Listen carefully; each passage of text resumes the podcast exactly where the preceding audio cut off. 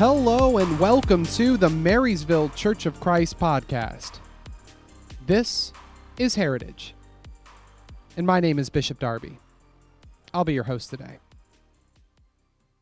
Today's story, we find ourselves in the midst of a city of Colossae, where we find a young boy, probably between the ages of 12 and 15, hiding, waiting. This boy is a slave to a rich nobleman named Philemon. He himself, probably an Eastern Greek, probably taken in one of the recent raids. His father, maybe, maybe mother too, would have been part of a rebel group of Greeks vying for Greek independence. Maybe the dad died in battle. Maybe the whole family was taken. But regardless, this young boy was taken far from his homeland and sold into slavery. Now, in Colossae, and with his master, he probably had a lot of gracious treatment. What we know about the man Philemon, he wasn't probably beaten. He probably wasn't battered. He was probably fed and clothed well. But he grew up an independent man. He, maybe like his father before him, had a streak of, of determination, craving for independence. And tonight was the night he was going to get it. Sitting there and waiting, and waiting, and waiting. He waited until Philemon fell asleep, until the night had come, until the guards were out. Colossae, a city known for its smuggling at this time, had many entrances and exits that would have been easy if you knew the underground world to sneak in and out of the city. And so he did. Wrapping himself in a black cloak, this young boy snuck out of the home. And he began to run down the street, jumping shadow to shadow, being anxious at the sign of any light, until eventually he found one of the smuggling holes and escaped. Imagine the fear and the dread as he emerged on the other side of the walls, running with everything he has. Imagine the concern every time an owl would hoot or a bat would fly overhead, any time an animal would make noise in the woods. The way his heart would drop and stomach would sink. Had someone found him? Had they discovered him? Was he going to fail his escape? Imagine again how intense that journey would have been for him. Not knowing where exactly he was going to go, just knowing that he needed to get out and start a life new. This young boy running, running for his life, and running for his freedom. You can imagine over the next couple of days what would have happened. Taking probably some money he stole from Philemon when he left, he would have been able to feed himself and stay at inns, maybe find a couple of cities or outposts here and there to find shelter and cover. Each place coming up with a new identity, a new name, a new lie. Afraid that someone, anyone, might find out. I mean, it would have been strange enough to watch a 12 to 15 year old boy running in the middle of a Roman road. Over the next couple days, as the clarity in his brain came back and the fear began to subside, he came up with a plan, a plan that to him seemed brilliant and foolproof. I'm going to go to Rome, the biggest city in the world. And there I can blend in, be invisible, and I can find a new life. In Rome, no one's going to look at me differently because I'm Greek. No one knows who I was. I'll blend in and be invisible among the crowd. So he goes to Rome. Months go by, maybe years.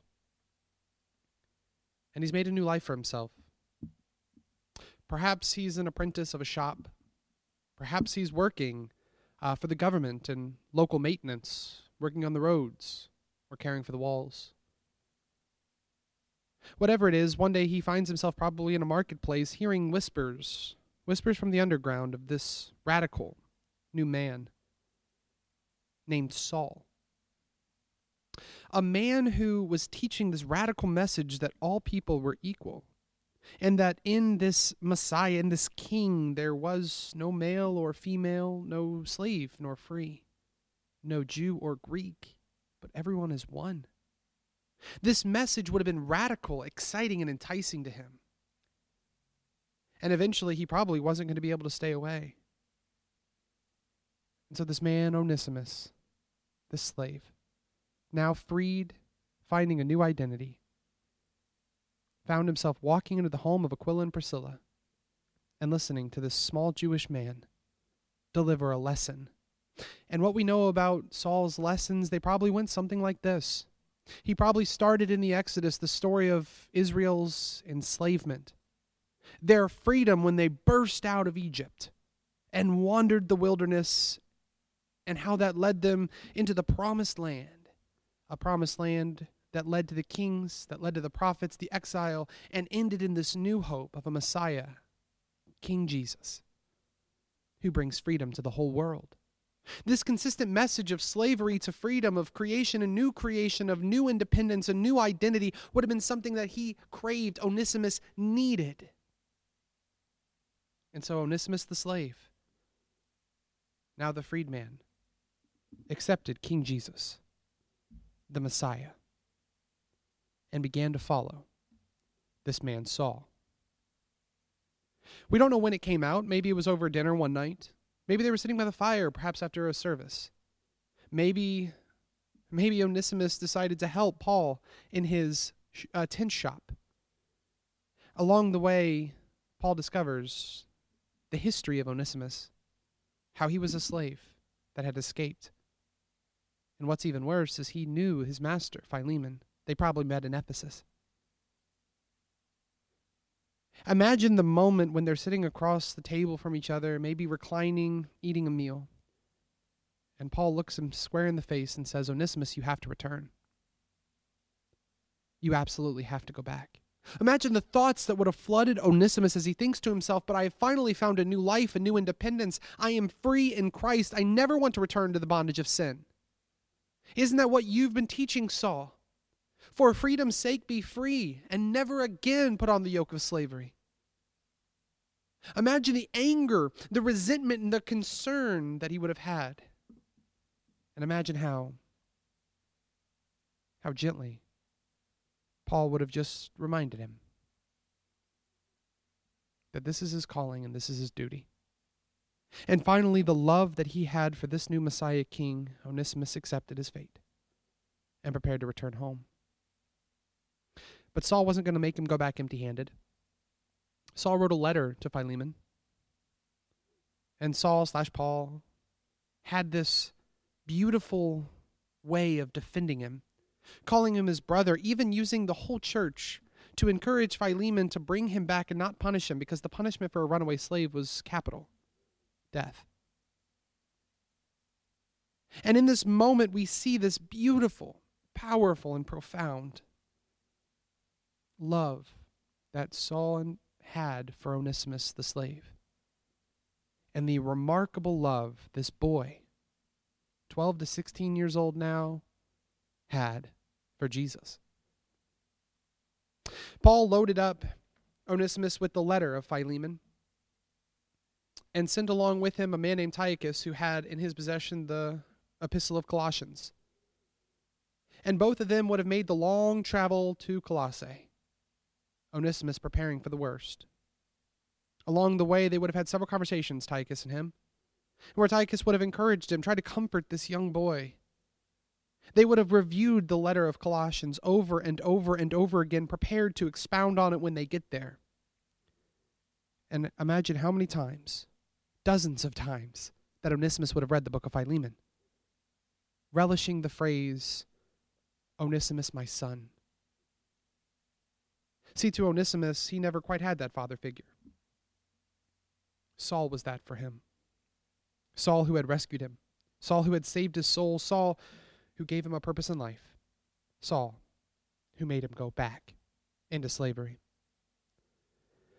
We don't exactly know what happens next. We don't know how Philemon receives him, but what we do know is this that when they got in Colossians or Colossae, it would have been Onesimus and Tychus who would have taught the book of Colossians for the first time in human history.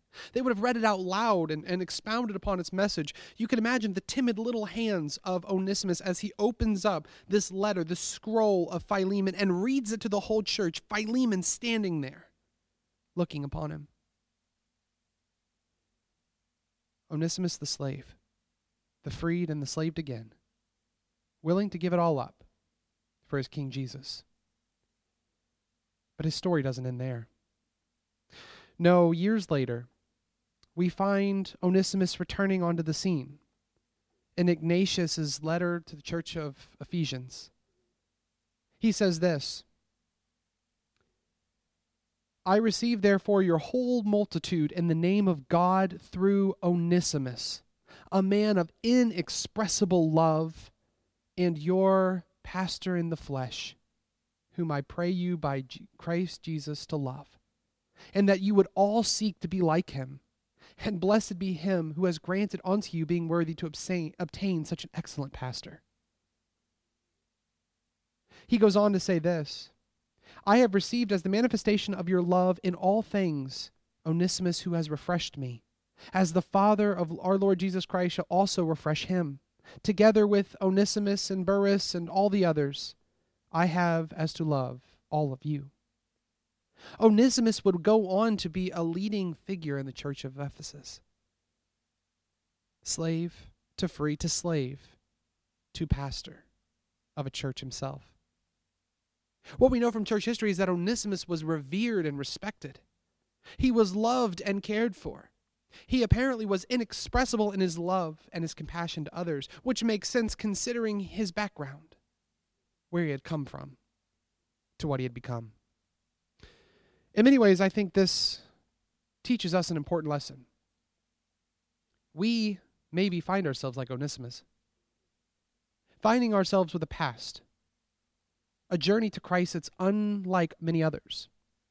And maybe we find ourselves holding that back, holding ourselves back because of it. But what if God is wanting to use you, like Onesimus, from slave to free, to leader? What if you have a chance of changing the future by learning from the past? And what if you can change our future heritage like Onesimus.